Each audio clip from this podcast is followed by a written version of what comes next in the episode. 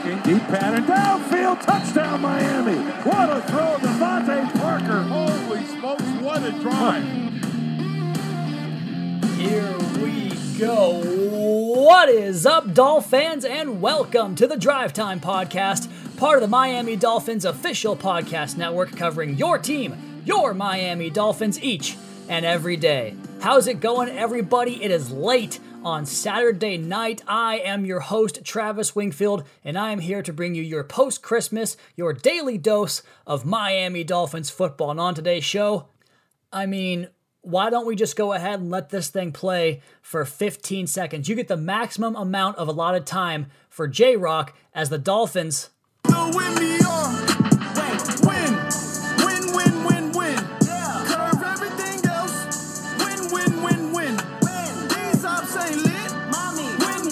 As the win. Dolphins are Start Woo! Winners 26 25. The excitement of it all, the takeaways, the individual performances, the emotions, the ramifications. We're going to cover it all here on this Sunday, December the 27th edition of the Drive Time Podcast. That's another Miami Dolphins. Hey Dolphins fans, the new year starts now at AutoNation. Let's skip the rest of 2020 and get to big new year savings on your favorite AutoNation Chevys, Fords, Toyotas, Hondas, and a whole lot more. Shop safely at the AutoNation store near you or AutoNation.com and save now. Let's go ahead and just go through this thing from an emotional standpoint first, and then we'll go ahead and let that shine wear off a little bit and get back into it more logically, more rationally here on this recap edition of the Drive Time podcast. David Locke, the owner of Locked On Sports, one of my, I guess, podcast mentors, taught me rule number one in this industry a long time ago. You play the hits first, and we start with the play. Let's actually go ahead and first start with the quote from Mack Hollins on what he had to say on what he saw on that particular play, his big 34 yard reception to help put the Dolphins in position to win over the Raiders 26 25. Um, I'm not sure from their end what what happened. Um, I'm sure Fitz did something. Usually, when safeties or corners go somewhere they're not supposed to be, they're they're following quarterback eyes. So I'm, I didn't get to see back there. All I all I saw was a picture so far of Fitz, uh, his face facing the opposite end zone um, while he's throwing the ball. So that's the only picture I've seen. So I'm not even sure how he got the ball off. But yeah, I'm. Uh, if I had to guess, I'd say one of the safeties was following quarterback eyes and ended up losing me on the backside. And I kind of feel like saying something on steroids is the most cliche, like 1990s thing you can say. But this game to me felt like the Miami Miracle on steroids because one, it puts us in prime position to go ahead and control our own destiny in week 17. But two, I mean, eh, maybe it was just that one reason, but I do feel like these two events that occurred had similar odds of occurring like that because you look at the pitch play and you think, yeah, that's obviously a very low percentage chance of happening, but consider the things that had to happen on this play from the 25 yard line, a 34 yard pass with nobody in sight around Mack Hollins. You heard him talk about the possibility of a cornerback or a safety kind of peeking on, on Ryan Fitzpatrick's eyes in that cover two look that he talked about there. I mean, that had to happen. You had to get that face mask because even if Mack comes down in bounds, you still have to shoot another 10, 15 yards to the sideline probably to give Jason Sanders a realistic shot. He was at about a 59, 58 yard field goal, which he can make those, but your percentages from that distance are not great among the National Football League history of field goals. So you had to get that penalty to help stop the clock and, and get you the extra 15 yards because if you shoot the middle of the field on the next play, you're not going to have a chance to get up there, clock it, and get the kicking team out there. So the odds of that just insanely low of having that happen. And Ryan Fitzpatrick discussed the play post game. He was asked, "Was this the craziest play you've ever been a part of, or was this the have you ever had a completion more insane than that one?" Here's Fitzpatrick after the game. No, I, I, don't think so. Uh, you know, I think the, the odds are pretty low there uh, of us being able to complete something with the proper yardage and not have to throw a hail mary, but actually kick a field goal. And um, you know, I didn't I didn't know that it was complete. As you guys saw, my face mask was getting pulled and my head was getting ripped off, and I turned around to say, "Hey, you know, face mask," just to make sure they saw it. And I think Jesse Davis or um, maybe Myles had to tell me that it was complete, but I didn't know that we completed it.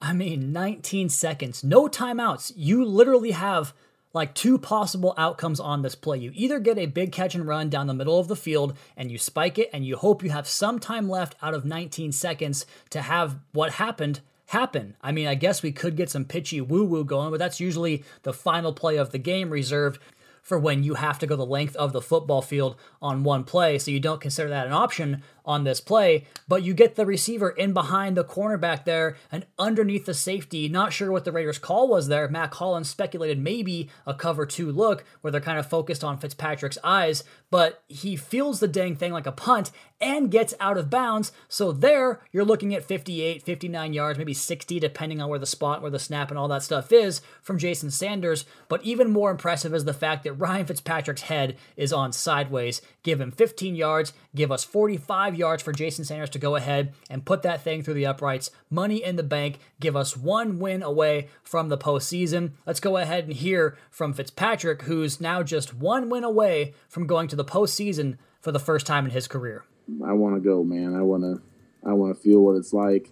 Uh, I think we've got a special team. I think this team all year long has has fought, and for me, it's it's not just this year. It's it's the last two years and trying to build this foundation and you know build this vision of what Coach Flores thinks that we are. So I'm proud of the fact that I've really been able to contribute to that and have a strong contribution. And uh, you know that that today was was a, a great play at the end, but just on the sideline, the excitement, being able to hug your teammates and your coaches. I mean, that's why we play the game. So uh, I am well aware that I've to the playoffs. I promise you, Omar, and would love nothing more than to get there.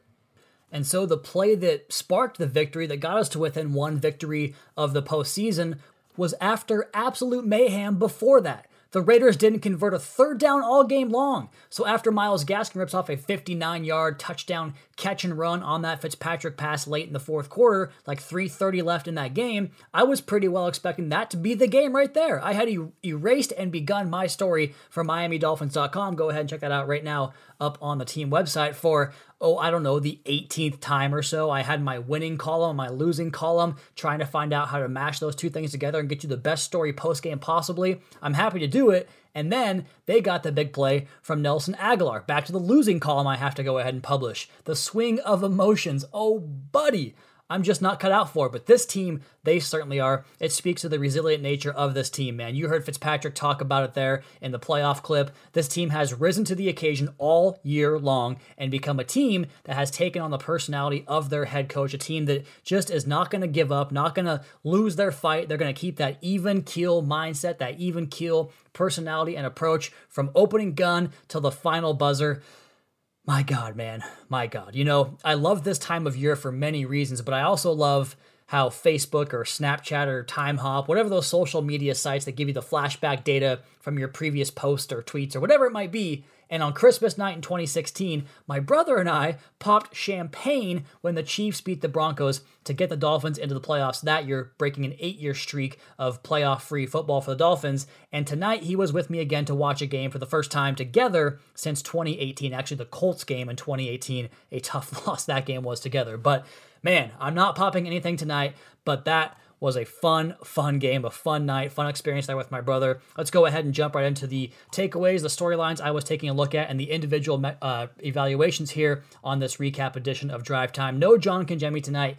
I'm hoping he is fast asleep right now as we are recording this podcast, very early morning hours on Sunday morning. So, a couple things I want to take a look at heading into this game, and of course, the storylines changed throughout the course of this game. What would the Dolphins' offense look like? Would they go back to the more hurry up approach? Is it going to be more of a conservative kind of milk the clock and play the defense and special teams game? Early on, that was the case. Pretty pretty slow start offensively, both from a production and pacing standpoint. The second half, they got things going though with the running game, got that balance back achieved, and got some some more up tempo attack going, especially in that fourth quarter once Ryan Fitzpatrick was inserted into the lineup. A different looking offense when he came into the game, and they kind of had to go and had to get up tempo and had to get points on the board there quickly. And the balance on the offense was a big thing I was keeping an eye on in this game because heading into the final game and the playoff stretch down the line here, the more versatility you can show as a team and really as an offense in this particular instance is only going to help you at this time of year because weather or opponents or different circumstances that arise throughout the course of a game become heightened tenfold week 16, week 17, possibly into the postseason, and you have to have multiple pitches in your bag. I think I referred to this on a podcast a while back about the Saints over the years, how all those years Drew Brees piled up 4,000, 5,000, you know, 5,500 yards and 50 touchdown passes and all those record breaking numbers, but they were going 7 and 9 in games because they only really had that one pitch in their in their tool bag. The the vertical offense, the explosive explosive offense, and kind of had to find a way to win games 42 to 39 half the time. Then they found that balance. They found Alvin Kamara and, and Mark Ingram a couple years ago. They got Cameron Jordan playing at a high level. They got all those the, the defense playing at a high level to go along with Cameron Jordan, and they suddenly had multiple ways to win football games, and they become a 12, 13 win outfit that goes into the postseason every single year. You find that balance. You find a 250 yard rushing performance last week and 169 yards from scrimmage this week from one guy, from Myles Gaskin, going to be a takeaway. You have that ultimate balance. And then we see Mike Gesicki taking uh, seam shots up the middle of the field with that injured shoulder and all, and playing through it and playing through the and fighting through the pain of, of whatever he's dealing with in that shoulder and going out and making big plays in the passing game. And Lynn Bowden taking vertical and, and horizontal shots and, and making his plays. And Jakeem Grant taking pop passes and just incorporating the entire slew of your offensive arsenal to find balance on offense. I think that was a big accomplishment and a big achieve, achievement in this game. My other storyline, how did the injured guys come back? You heard me talk there about Mike Gesicki and Jakeem Grant. Both those guys had an impact, although Grant did leave later with an ankle injury and did not return to the game. DeVante Parker was not available for this game. We'll see about his status for next week. I also wanted to know which back is going to get the bulk of the workload. Well, there you go. Myles Gaskin, 169 yards from scrimmage. What a game he had. What was the plan going to be for Derek Carr coming off of an injury that originally, you know, Ian Rapoport, those guys reported 10 to 14 day injury. They did have a 10 day layoff in between games. And so he comes back after that 10 day layoff and plays a good football game. Derek Carr's a damn good quarterback, but I thought Miami's plan, once again, after a bit of a slow start, that first Raider touchdown drive, after that, I thought they really settled into their own and found a way to kind of make him uncomfortable and cut off the pass on some of those bootleg rollouts. We'll talk more about that here in just one second. Was really curious to see how they would do that going in. And with the special teams get back on track after a couple games that just seemed a little bit uncharacteristic from Danny Crossman's units, these things were all stuff I was looking at. And the first takeaway from tonight's podcast, you have to say, Ryan Fitzpatrick to the rescue. You know, I let off my my recap story up on MiamiDolphins.com talking about his October 21st press conference when he was, you know, he kind of bared his soul to the Miami South Florida media. He talked about how much pain it was to, to find out that he wasn't going to get a play anymore, how he opined internally about is this the last time I get to play with the squad or with, you know, with this league, with this sport, with this profession? Did I take my last snap as a quarterback in the National Football League? He thought about that. He talked about that to us. And to see him come out here and get that victory in this game, play the way he did, and kind of spark the offense with that energy, it just speaks to the character of Ryan Fitzpatrick. It speaks to the value of Ryan Fitzpatrick for this football team. And how about the stats he ended up with? The one touchdown pass, 9 for 13 throwing the football, 182 yards, and a 137.5 passer rating for Ryan Fitzpatrick. The ball came out quick. He felt in rhythm early on. He talked about post game how he was heading back to the bathroom, kind of, you know, taking a pee in, in the tunnel bathroom back there when Brian Flores approached him when he came back onto the sideline and said, Hey, you're going to be going in. He talked about getting his obligatory seven warm up reps, has seven warm up throws, coming right into the game, coming off the bench cold. Coach Flores talked about him like a ninth inning reliever in that sense, and this guy can just really flip a switch and turn it on in an instant. I can't think of a better backup quarterback maybe in the history of the National Football League. This guy is exactly how you want to be as far as that galvanizing force, that guy that really sparks the energy and, and helps the team, you know, be better from a preparation standpoint. And when he has to come onto the field in a pinch, he can perform for you. He did it in this game. He helped the Dolphins save the season for the for the meantime. You know, we'll see what happens next week. And they also had scenarios to get into the playoffs with a loss in this game, but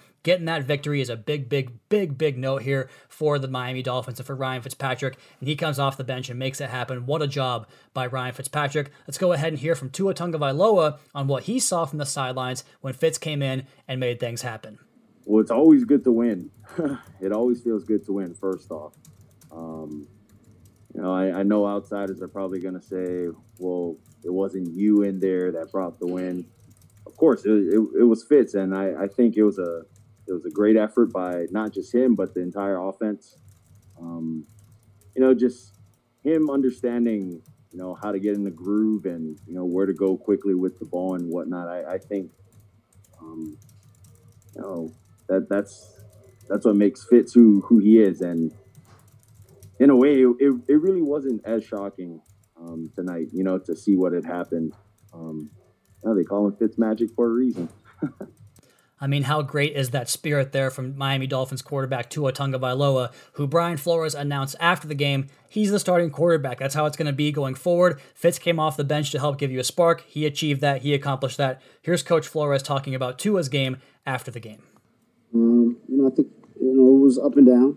Um, but look, I have a we look. We I have a lot of confidence in Tua. He's made a lot of plays for us this year. He made he made plays today. Uh, but we just felt like we needed a, a spark, the way the game was going, and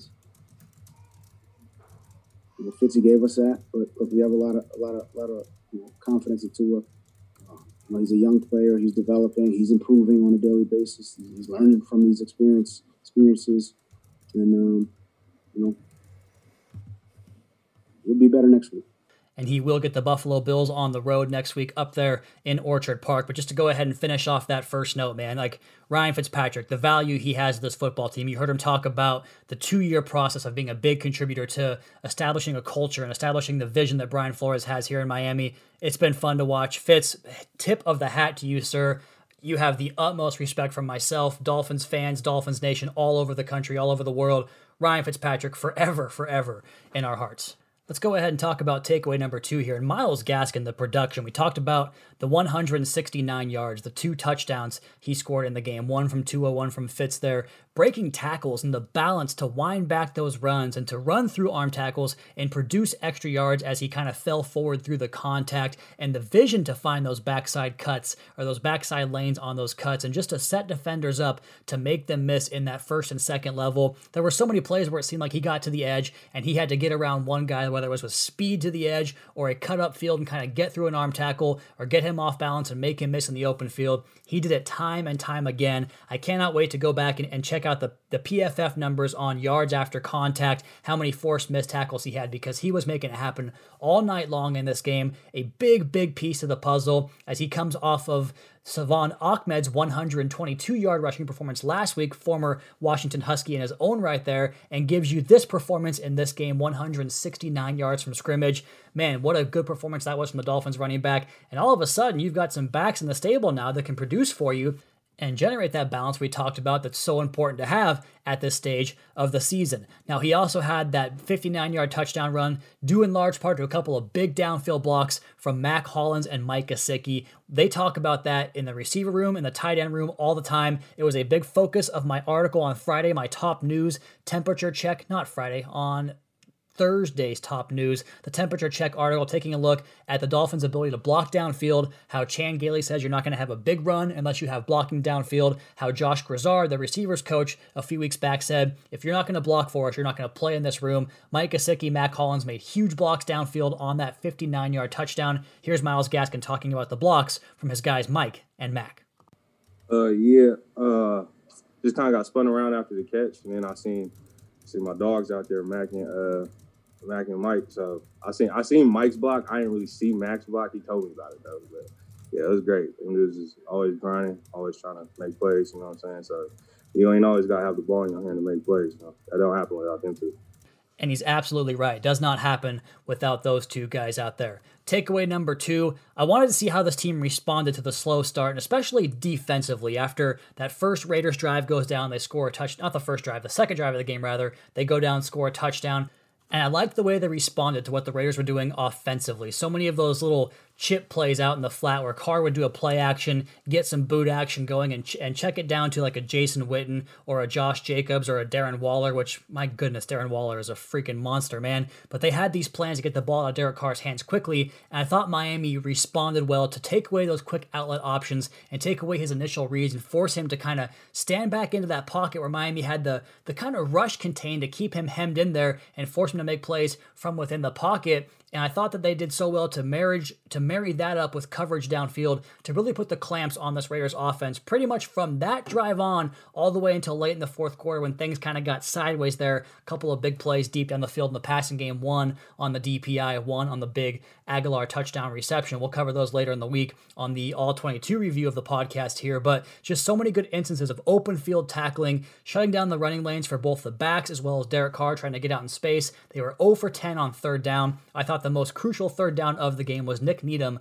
on the edge and kind of one on one coverage there with Hunter Renfrow, who just makes a habit of making guys miss. I mean, we saw on the punt returns. This guy is elusive in the open field, and he nearly has a touchdown when the game was 13 13, which could have been kind of a momentum killer, even though we saw the Dolphins bounce back from that stuff all the time, especially in this game. But if they go up 20 to 13 there, you might be having a different complexion of this game. But Needham finds a way to get that stop, and it just speaks to the way this defense plays year week in and week out all year long with that relentless passion. They fly to the football. They don't worry about the scoreboard, the down or distance. They just play situational football for that moment, and they find a way to make plays. They put pressure on the quarterback, and just finding out what the what the Raiders were doing that was working against that defense.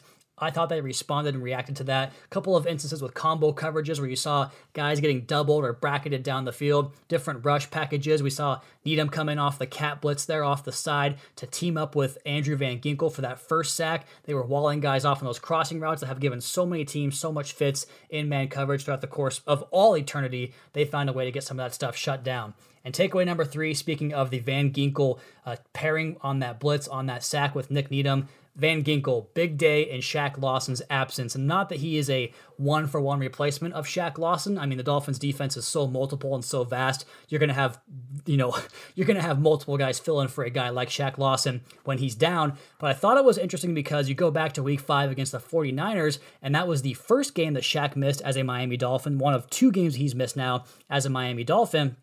And going into that game, Van Ginkel averaged 13.5 snaps per game. He goes up to 46 snaps in that game and gives you a sack, gives you a forced fumble, gives you a bunch of big plays in that game. And he comes out tonight and winds up with a career high two sacks in the game. Now has five and a half in his career four and a half on the season. But he also had a, a run stop right on the first play of the game from scrimmage. He does such a good job coming off that edge and kind of angling inward and forcing the back to make a quick decision because sometimes a back might want to spot or pick out their lane, pick out their hole, and kind of work through it. But if you do that with Andrew Van Ginkel as the backside pursuit defender, he's going to get you in the backfield. He did it all the time in college. He's done it so far through two years in the NFL. He did it in this game tonight also had a pass breakup in the second quarter. Man, he's playing some good football and really needed him on this game without Shaq Lawson being on the field.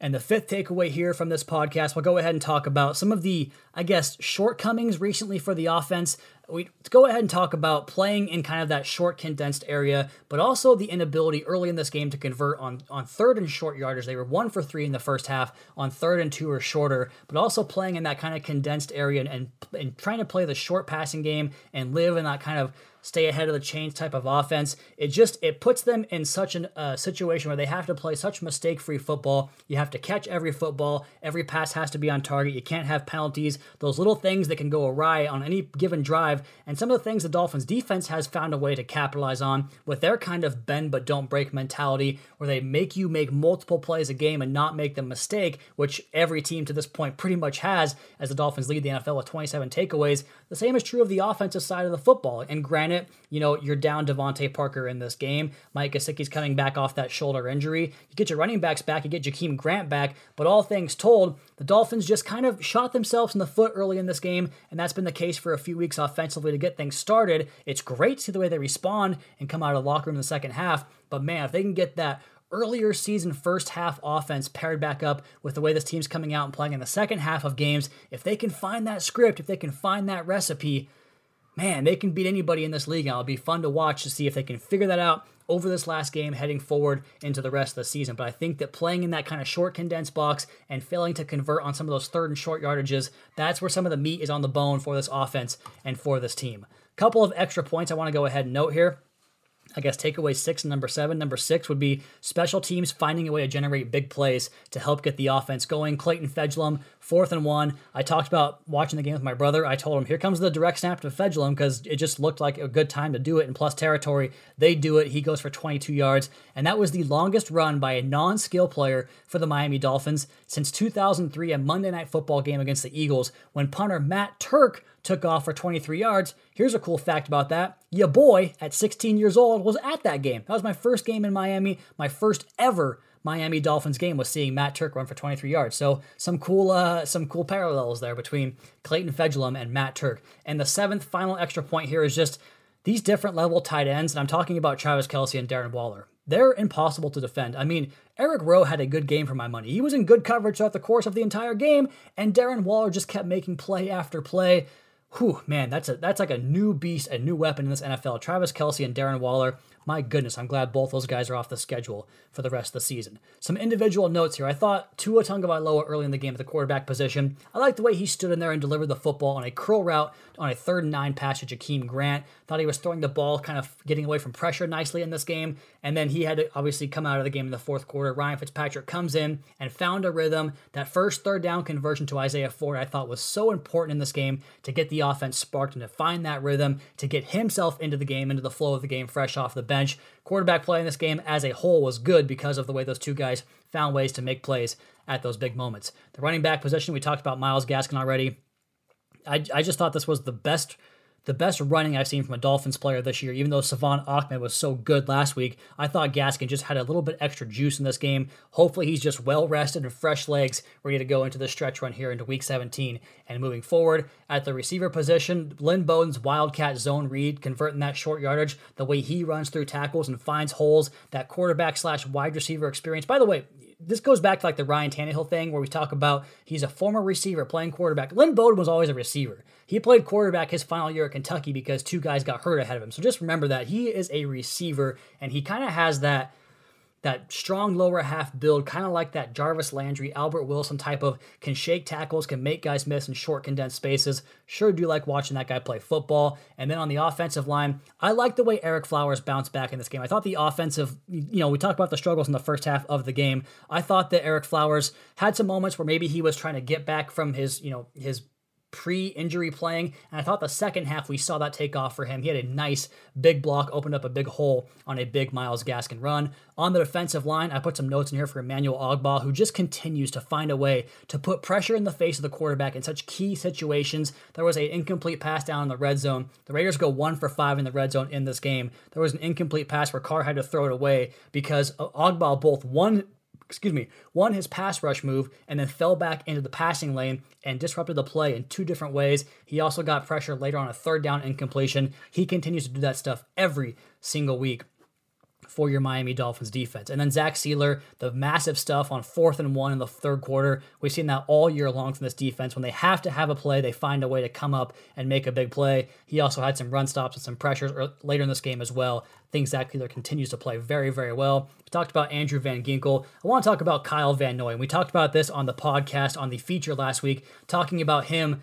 setting the edge on Saturday, right? He says the edge gets set on Saturday in your preparation. Well, this week, I mean, had to have been Friday because they played the game on Saturday, but it was a perfect symmetry for this game for him because he so often gets on that upfield outside shoulder of the tight end or the outside blocker and finds a way to set the edge and work back inside to make a play. I thought he had an excellent, excellent coverage snap on third and one on Josh Jacobs, where he both took a chip from the tight end, found the back leaking into the backfield, and got into the passing lane. Carr had to go the other direction and try to pass the ball to Jerome Baker's man. I think it might have been Jalen Richard on that side of the play, but Van Noy was such so instinctively sound and instinctively into his assignment on that play. He does that so often, and it doesn't really get noticed, I think, by the general fan. But Kyle Van Noy continues to play at a high level.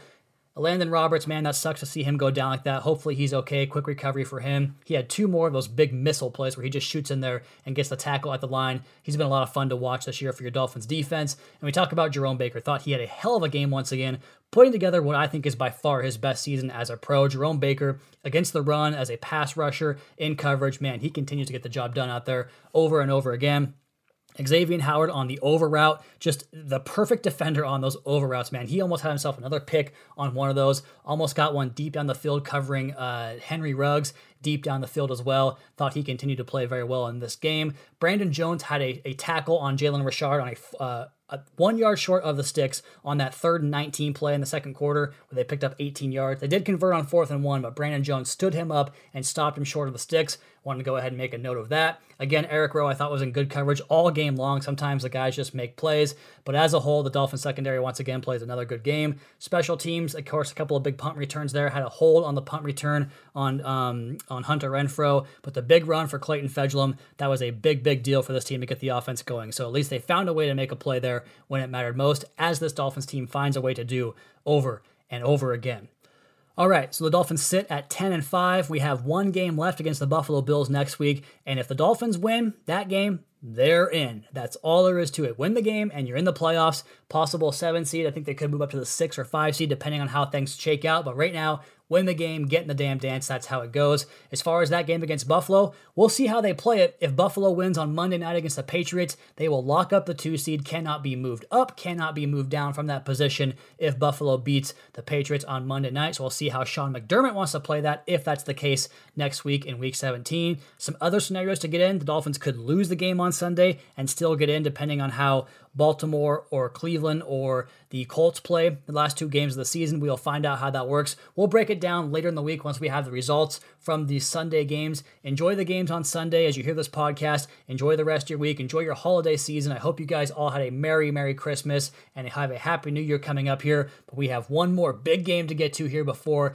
this regular season is over here on the Drive Time podcast. Dolphins win big in Las Vegas 26 25, get to 10 and 5 on the season. First double digit win season since 2016. I hope you all enjoyed it as much as I did. I hope you all enjoyed this edition of the Drive Time podcast. Until next time, that's going to be my time. Subscribe, rate, review. Follow me on Twitter at Wingfield NFL. Check out the Fish Tank and the Audible. And on MiamiDolphins.com, we have the recap story and the Myles Gaskin Saturday night spotlight story up on MiamiDolphins.com. Until next time, fins up.